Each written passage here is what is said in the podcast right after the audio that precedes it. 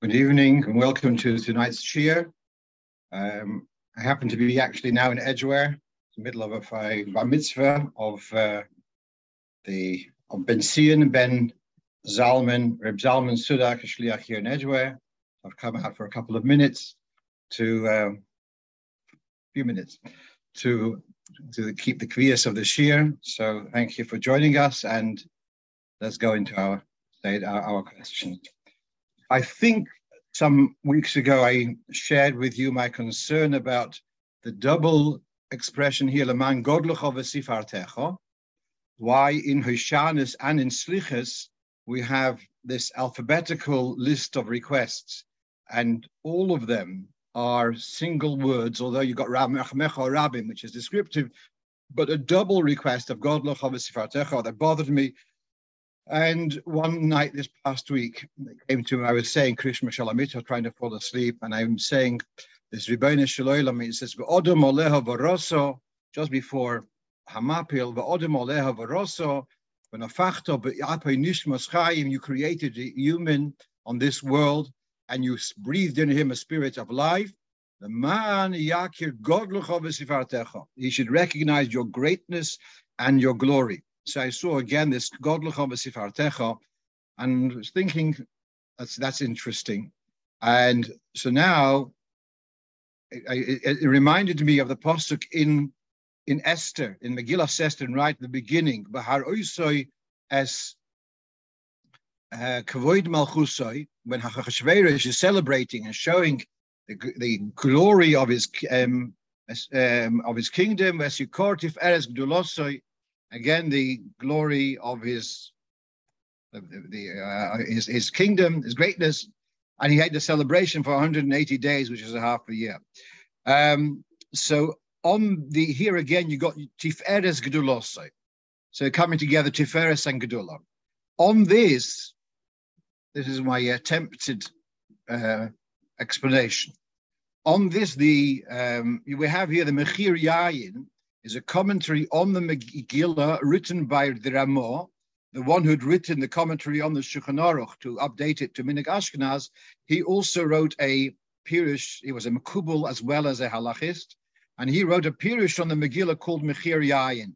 So here he looks at these various titles of Oishe, Kvoid, Malchusoy, Tiferes, B'Delosoy, and he says the following: We have in the Pasuk in Yirmiyah that a, that the the um, uh, that the wise person should not boast because of his wisdom, and the chacham should not be proud with his uh, sorry, the, and the the the the gibor bigvorosoi and ha'osher be'oshroi.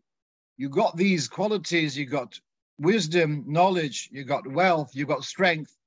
That's not the real mila. The real mila is haskel v'yodoyo connecting with Hashem.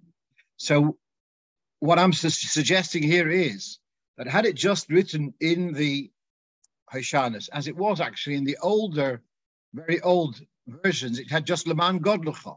But greatness can be greatness in our, uh, being greatness in wealth, uh, in expanse, and we are appealing to Hashem's greatness, which is a greater greatness than just a quantifiable greatness in space or in, in strength. We're talking about the true miler, uh, a, a, the greatness of Hashem, and therefore we want to say it's Godlucha b'sifartecha, your glory, which is kind of descriptive, defining the Godlucha. We mean a Godlucha which is a true tiferes, not just a Godlucha which is uh, a physical power um, or, or, or some quantifiable power. If someone has a better view, I'm always happy to listen. Here's a practical question, a very um, a question mishpat question. A couple of girls live uh, in, um, let's say, Yerushalayim, and they are got, coming home uh, for, to spend Yom Tov with their parents, so their apartment's going to be vacant. And so they put up a little notice somewhere that apartment for rent and for over Sukkot. And a couple from overseas called them and yes, we are interested, agree a price. And then they had reserved that they're going to rent this apartment, this flat in Yerushalayim over Yom Tov. Erev Sukkot, they get a call, these girls get a call from the prospective tenant and says, I'm sorry, um, my husband's not feeling so well, and we're not sure whether we're going to be able to take it. And then Chalamoyed, they confirm that due to illness is not able to take it. And so here's the question. They're asking, are they are they entitled to payment for the rental, which was never realized? This is really their question. So here we have, uh, the, I, I did find this directly addressed, and there's a sefer, a contemporary sefer called Psokim or Mishpotim or something like that. Um, very recent sefer, which has very real and contemporary uh, questions in halacha. And this was really when, with COVID, the beginning of COVID, this was a very, very common question of cancellations and deposits, etc. And so he, he, compares it to a din in Shulchan Aruch, which is the in the Mishnah in uh, Bava Metzia, when you hired workers. If you hired workers, they should come to, to, to do uh, watering a field. And they come in the morning of the when they're hired for, and they come and they see that either it's saturated or they see that it's been there's been a, a rain or whatever it may be, and they're not not needed. So here is the rule: is if the employer did his due diligence and he came the night before and checked out the day before and he checked that indeed it does need workers and the next morning circumstances have changed so here we say ein la kulum. They can't have any claim against the employer. Or what did you want him to do? He did what he, he did his due diligence. He checked out in the, uh, the night uh, the evening before. And the fact that things changed by the morning that was beyond his control. Um, we then, the next shift talks about if you cancel and they can be, you can have a, a rehire in between or not. The kids, uh, what we have here, the following is that all of this, the, the claim of the workers against their employer for breaking the contract, is only if it was bipshi also, if it was through his neglect. But if there's nothing uh, nothing of neglect. You can't uh, fault the balabais, the employer, for, with neglect. Onus. So then his breaking the contract is beyond his control, viniftor, and he actually is acquitted. So that's really what remains here. Had they taken the deposit, they were then it would have been a different story, perhaps. Had there been some formal agreement, what happens if you cancel? There hadn't been. They're, you know, not they're not into this business It's just they had their apartment which they pay for rent every year and, and they just wanted to make to um, get, get a bit of money over the over the um, Yom Tov period. But it looks like that was my um, conclusion that they would not be entitled to any any money because the the for the failure to, to fulfill the contract was due to illness and therefore um, you can't you can't claim why didn't they um, honor the contract. Okay, let's go on to the next question, and that is about. I know it's uh, Sukkot, but okay, that's where we're coming from, and that is about making kiddush early on the second night of Sukkot. That is the question here. So the first night of Sukkot, you can't, you don't do kiddush early and the reason being that you can only, I think we went through this, you can be makabel isur melocha early, but you can't make it sukkos early. It doesn't become sukkos. And therefore, you have the mitzvah of eating the kazais in the sukkah, just like the first night of Pesach, you have to eat a kazais and matzah after nightfall. So the first night of sukkah, you have to eat a kazais of bread in the sukkah after nightfall. And it is on this mitzvah that you say Shechianu. Shechianu is part of Kiddush. So you can't do Kiddush early because Shechianu then will not be associated with the mitzvah of, of, of uh, Leishev which only starts, so to speak, um, fully with the confidence after nightfall. So therefore, the first night, that's clear. Now, the problem here is the second night of Sukkot. The second night of Sukkot, the Shechianu is said before Leishev And that's because that, um, that's our minig, and many have that minig. And because of the Shechianu said before Leishev Basukkah, so then why can't you do Kiddush early and say Shechianu, and then uh, a little bit later have um, have some challah and uh, do your Basukkah? This is this is kind of the discussion. And here we have the lotion of the Ramo in Tofresh Lamates,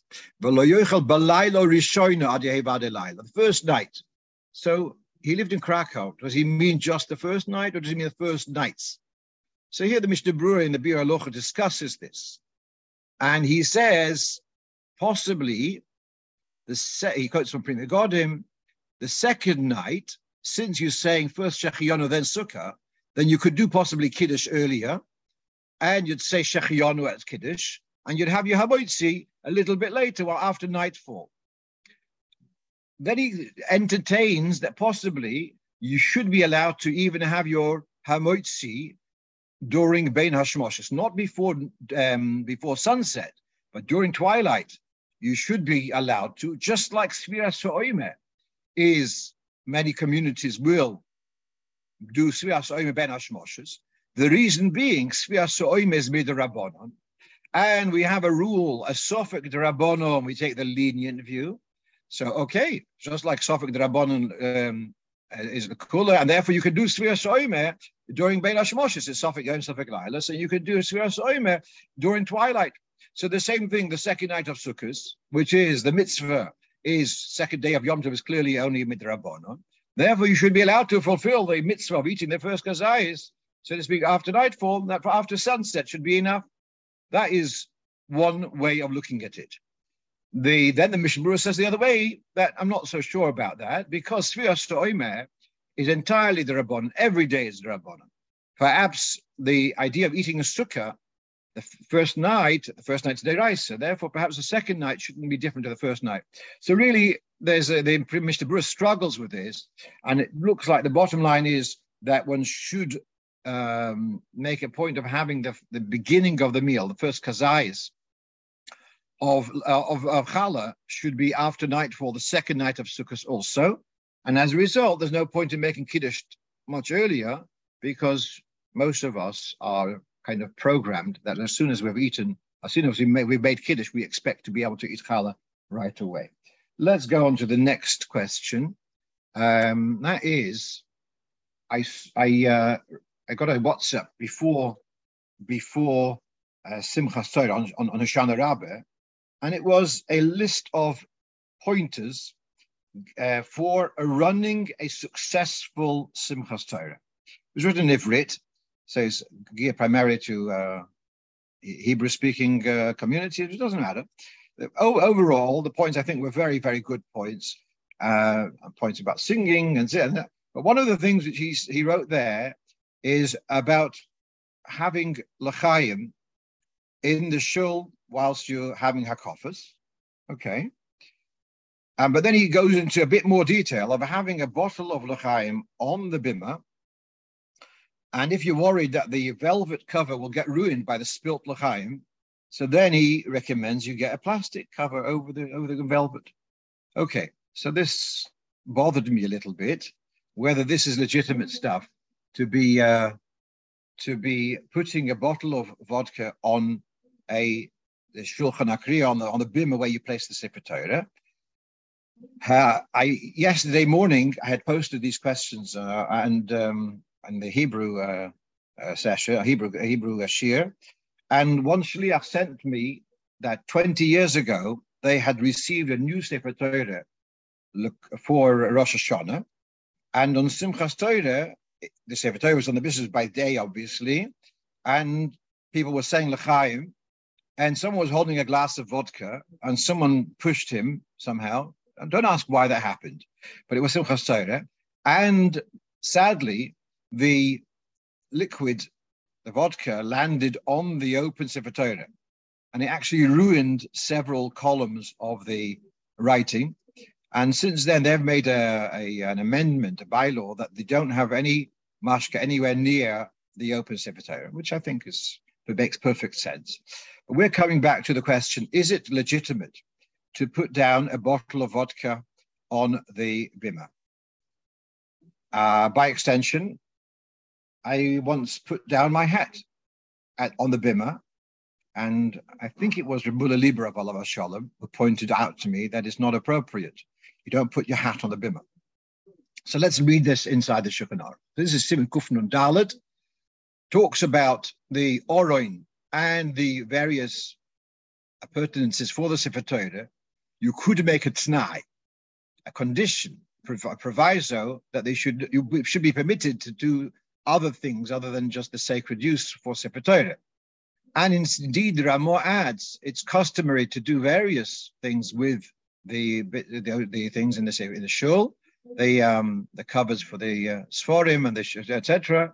And the reason why people are lenient is because since it's become so widespread that we people will use the bima a cover for other things, and it's actually so you can't expect the people to be totally um, careful about this. So leiv based in masna lein meikara. It's as if there's been a clause that this should be permitted. So that but it's not a total kedusha.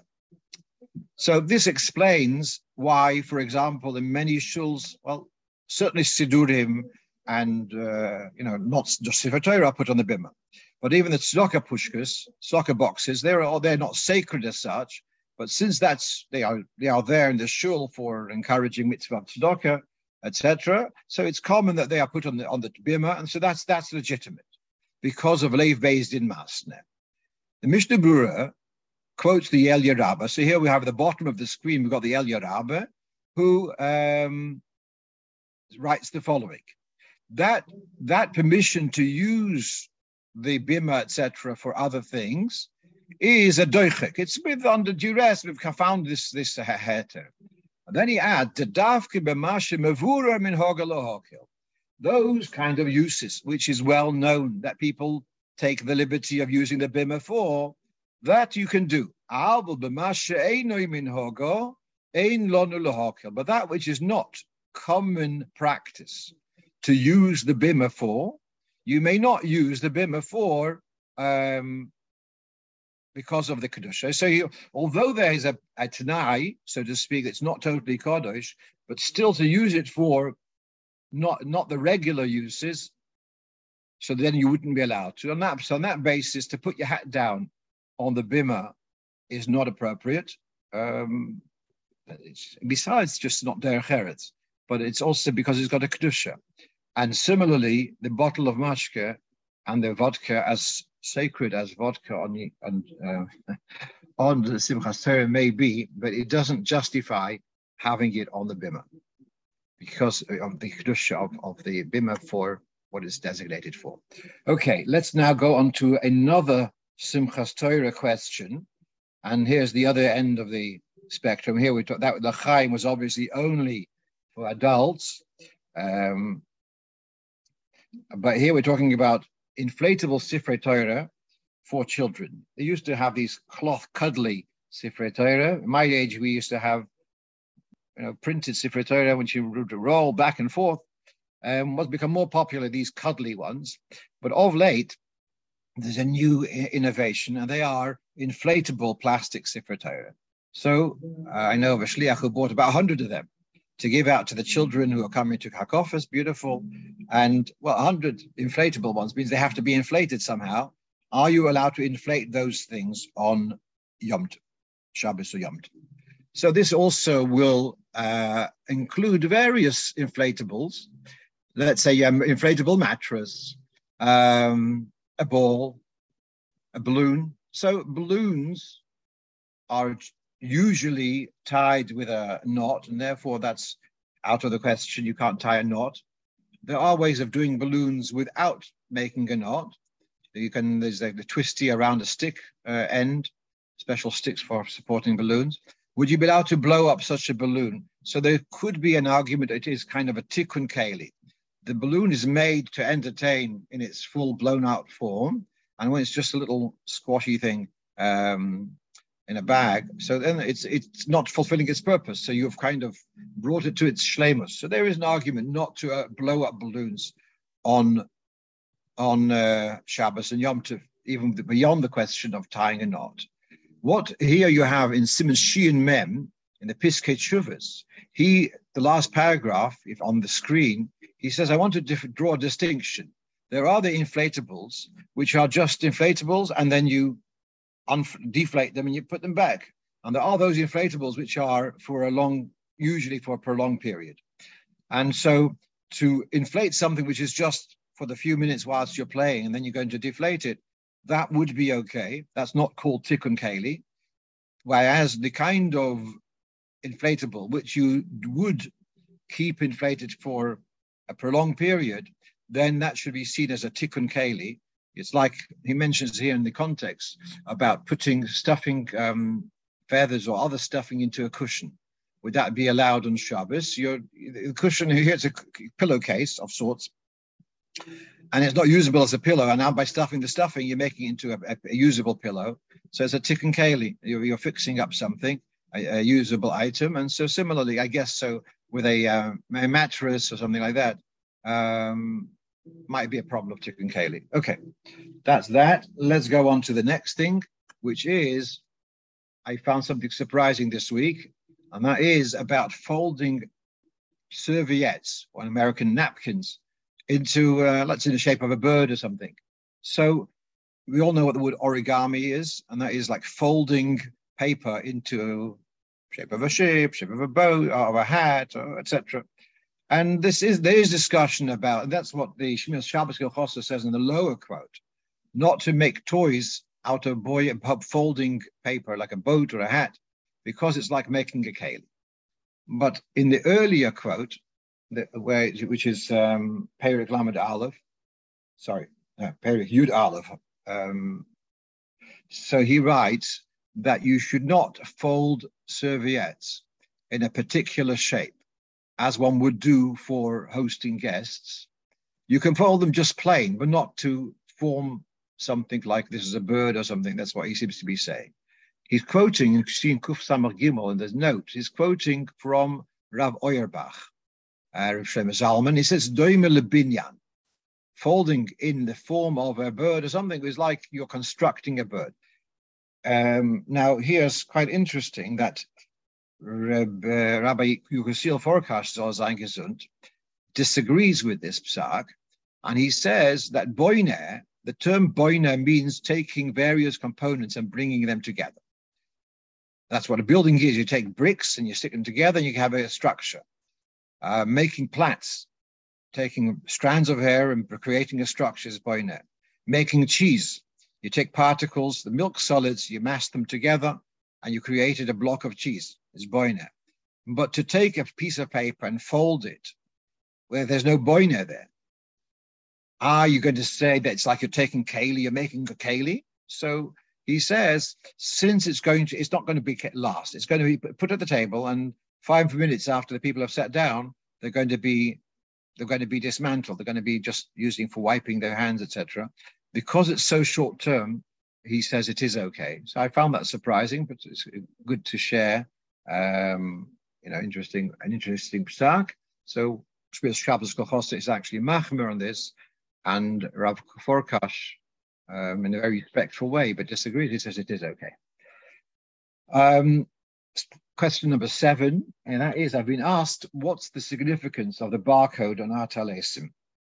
Chabad talesim have got particular type of stripes, um, different to, but actually I I was tempted. I was you might find this funny, but I was tempted to take a Lubavitcher talis into a store into a shop and ask them to scan it with their barcode and to see what numbers it comes up with. Um, I didn't get round to that. And um, if anyone does, I dare you and tell me what results you come up with. But meanwhile, what is the, the, the background to the particular Chabad style is actually a Munkacher style. And the Rebbe Rashab apparently at one stage had gotten a Munkacher talus and he liked it, and that's how it became the Lubavitch style. But actually, it's not nothing nothing specifically Lubavitch about it, um, other than you know it's been adopted for the last century approximately. The general minig of having stripes on the towels, black stripes. So here we have on, on the screen from Rabbi Yochanan Gurary's sefer called Tzitzis Halacha Lamase, And he says there are those who have a custom to color the edge of the talus, Zeichel Tcheles, to a, a, commemoration for the Tcheles, which the Tcheles had a uh, remembrance, like a reminder of the sky, and therefore the Tcheles is presumed to be blue. Or some do a, a, black color, and then in the notes there's a lot of discussion what exactly is the color of Tcheles. Although we normally think it's blue, some have a, have different. There's different versions about this.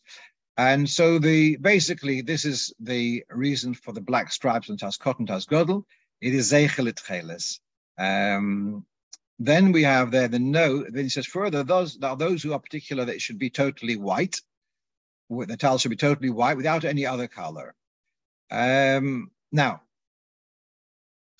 in the notes, he gives a reference to the memoirs of the late Rabbi Chitrik, Rabbi Chitrik was got married around 1924 in communist Russia, and he needed to get hold of a talus.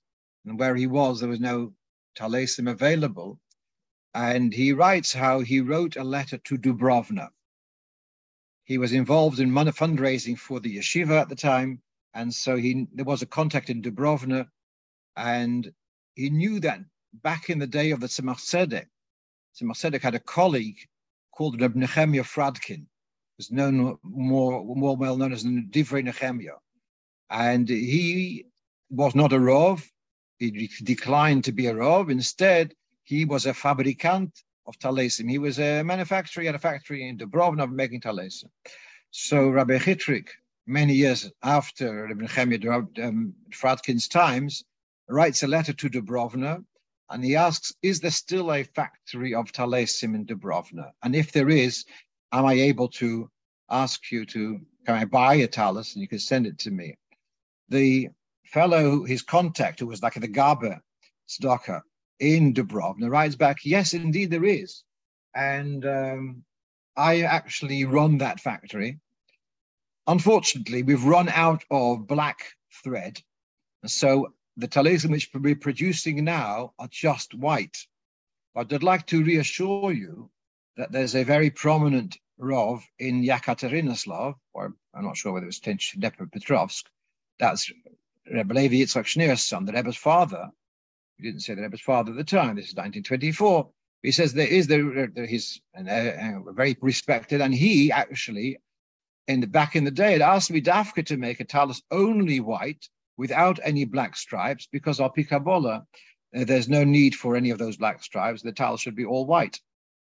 And so don't feel bad. I'll send you a, just a white talus. So that's quite interesting that Blavik was um, particular. The talus should shouldn't have any black stripes. We know that Svardim, Svardic talesim tend to be just plain white.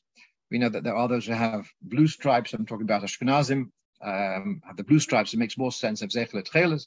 Okay, one more point about that. Uh, the Rebbe, when he wore his talus, would kind of um, roll in the sides of the talus onto his shoulder, rather than rolling the talus in a way outwards, so to speak, where the black stripes would be visible. They were more rolled in, in that way that the black stripes were less visible from the back. For sure, you couldn't see any any black stripes, and the uh, you know those who know everything would say that the Rebbe would do so for the reason of um, that to follow his father's preference that the talus should all be all white. So by rolling the black out of sight, so it's all white. Okay, let's go on to the next question. And someone asked me uh, this past week that he noticed that during Yom Tov. We in the davening we say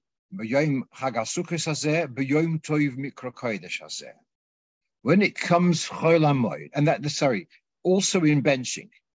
Um, um, we say um, it comes Chol So in Yale both in benching and in davening, it's just Chag and Yom Mikra is dropped. Whereas in Musaf, during Chalamoyed, we say Yom Chakas Chakasukasazeh, Yom Mikrokodesh not Yom Tov, Yom Yom Mikrokodesh So is Cholamoid Mikrokodesh or is it not Mikrokodesh? This is the question which he was asking. And I was happy to be able to answer. I, I remember years ago, the late Rav Ashkenazi of Kfar had written about this, and he points to this seif in the beginning of Hilchas Shabbos, in the Alter Rebbe's Shulchan Aruch and Siman Reish Mem Beis. What is it? Well, he says here, let's read this. We have a, few minutes. Let's read it carefully. Um, we've got two two requirements for Shabbos stipulated in the Devium, and that's the idea of kovoid and oineg, as it says for korosol the Shabbos last Shabbos oineg Hashem and but ikram in HaTorah it says Kadosh Hashem, the day which is holy for Hashem, which is sacred to Hashem. And then he says, Hashabos is Bichlal Mikroi Kodesh. Shabbos is included in the term Mikroi Kodesh. As we have the Pasuk, Vayem Shabbos, Shabbos, Mikro Kodesh. What does Mikro Kodesh mean? The Pasuk in Ishaya, which we mentioned before, what does it mean, Mikro Kodesh? So Pirshu Chachomim, to sanctify the Shabbos, to honor the Shabbos with clean clothes and to, and right. So that's one, one meaning of Mikra Kodesh, to honor the, this, this day with clean clothes, etc. But Yesh Oimrim, and there are those who say no, Mikra Kodesh refers to Isur Asiyas Melocha. The sacredness of Mikra Kodesh means that not to do malacha on that day. So now there's two, we've got these two meanings of Mikra Kodesh. And now the question is, is Chol HaMoed called Mikra Kodesh? Uh, I'm sorry I didn't um, review this, all, the, all these details um, properly before this shiur. Um, so, but here the, the Alter Rebbe in note Zion, he this idea of Mikra Kodesh, he refers to the Sefer HaChinuch, and he says, Chol HaMoyed loy nema boy Mikra Kodesh. Chol HaMoyed is not referred to as Mikra Kodesh, it's, it's Korui Mikra Kodesh. There's a whole pilpul in the Gemara Chagiga there. Le'inyan Karbonos Bilvad. In relation to Karbonos, Chol HaMoyed is called Mikra Kodesh. But as a day of, of being uh, uh, sanctified, certainly Isur Melocha, that, that doesn't that that's not true for Chol HaMoed. Melacha, all right, some melachas are permitted. It's not like Shabbos and Yom Tov. So the full Mikra Kodesh does not apply to Chol HaMoed, only in the context of Karbonis. I remember discussing with Rav and Ashkenazi, what do you mean by for Karbonis? And the way he understood was that Mikra Kodesh means you call people to gather around for this special occasion, and the idea of gathering people in honor of the Karbonis. So whereas other days perhaps not, but on Yom Tov, where the Yom Tov is called Mikra Chodesh, so for the Korban, there would be an emphasis of getting a crowd of people to be present at those Korbans. So therefore, to conclude our point here, the concept of Mikra Kodesh on Chalamoyed is only in the context of Korbans, which now explains why in Musaf, which is commemorating the extra Kabbanis of the Yom of the Chala, of, the Moed, which is the Chalamoid also. Therefore, in Musaf, it's called Yom Kodesh Hazeh. But at benching or at the other three tefillahs, Shachas Mincha Ma'ariv, that, that's not, they are not associated with the Karbanas. Chalamoid is not called Mikra Kodesh in that context. So that's, I think, I think fairly clear, uh, um, very brief, but I think very clear that Chalamoid is only Mikra Kodesh in relation to Korbanos, and therefore Mikra Kodesh is only mentioned at Musaf in Cholamed. Okay, let's go on. So someone writes to me just yesterday. He asks me, why is it that on Rosh, was it yesterday, was Rosh Chodesh, it was two days ago, whatever. Uh, he writes to me, why is it that on Rosh Chodesh, well, we have a rearrangement of the sequence of davening where we normally on a regular weekday it's Ashri of and then Shir Shel Yoim. On Rosh Chodesh, right after Hallel, we say Shir Shel Yoim. And after Kriyas HaTorah, Asher Yavolatzin, then we go into Musaf. But that wasn't his main question. His main question was about why is Beis Yaakov, Yehir Hashem Elokeinu, and Shir Hamadas David, why are those items dropped on Rosh Chodesh? So the change of sequence, I told him there's actually a fascinating letter of the Rebbe. This is in Igros Chelik Base and published various other places, where the Rebbe compares, goes through the Seder of davening, Alpit Halocha and Pikabola, and he explains very carefully, um, clearly why the Alter Rebbe put Shir Shayoim where he put it.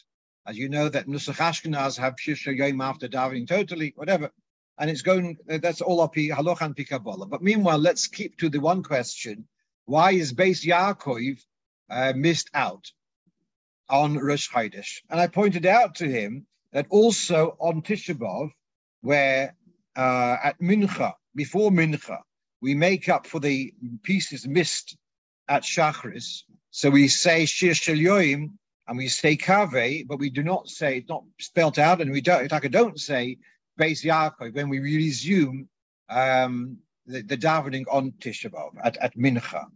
And what I told him is that look at those words. Beis Yaakov Hashem. Let's go in the light of Hashem. All the other nations, each one goes in the name of their God, and we go out in the name of Hashem. May Hashem be with us as He was with our forefathers. He shouldn't neglect us, um, etc. And so the way I felt is that the these pieces are being said as we're nearing the end of davening. We're about to go out. That's also why Olena L'Shabeach is said at the end of davening. Before we go out to the street, we acknowledge that we are the Abish's children and Olena L'Shabeach, and we're not like the Goyer Harotzis. That's, by the way, why the Goyim actually hated the Olena L'Shabeach. As you may know, there were times where there was decrees to uh, to stop saying Shabbat, a whole story in, in, with the Baal with the Reb Chaim uh, HaKoyin Rappaport. At any rate, so this is a similar vein. You're about to go out. So you're saying Beis you're saying Yaakov. On Rosh Chodesh, you're not ready to go out yet. You still have Musaf ahead. And as therefore, you don't say those those pieces.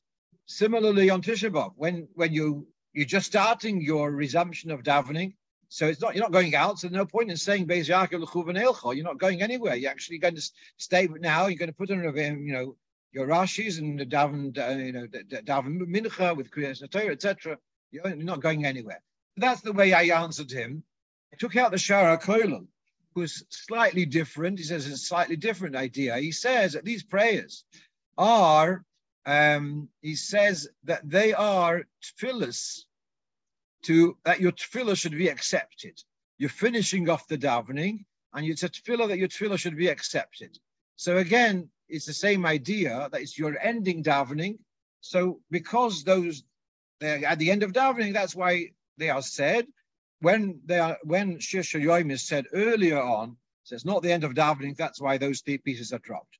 Okay, um, let's go on here, and here we have a, I got a question just yesterday, and that is that a child was involved in a car accident and Baruch Hashem no, was not harmed. And does the child have to say Birchas HaGoimel?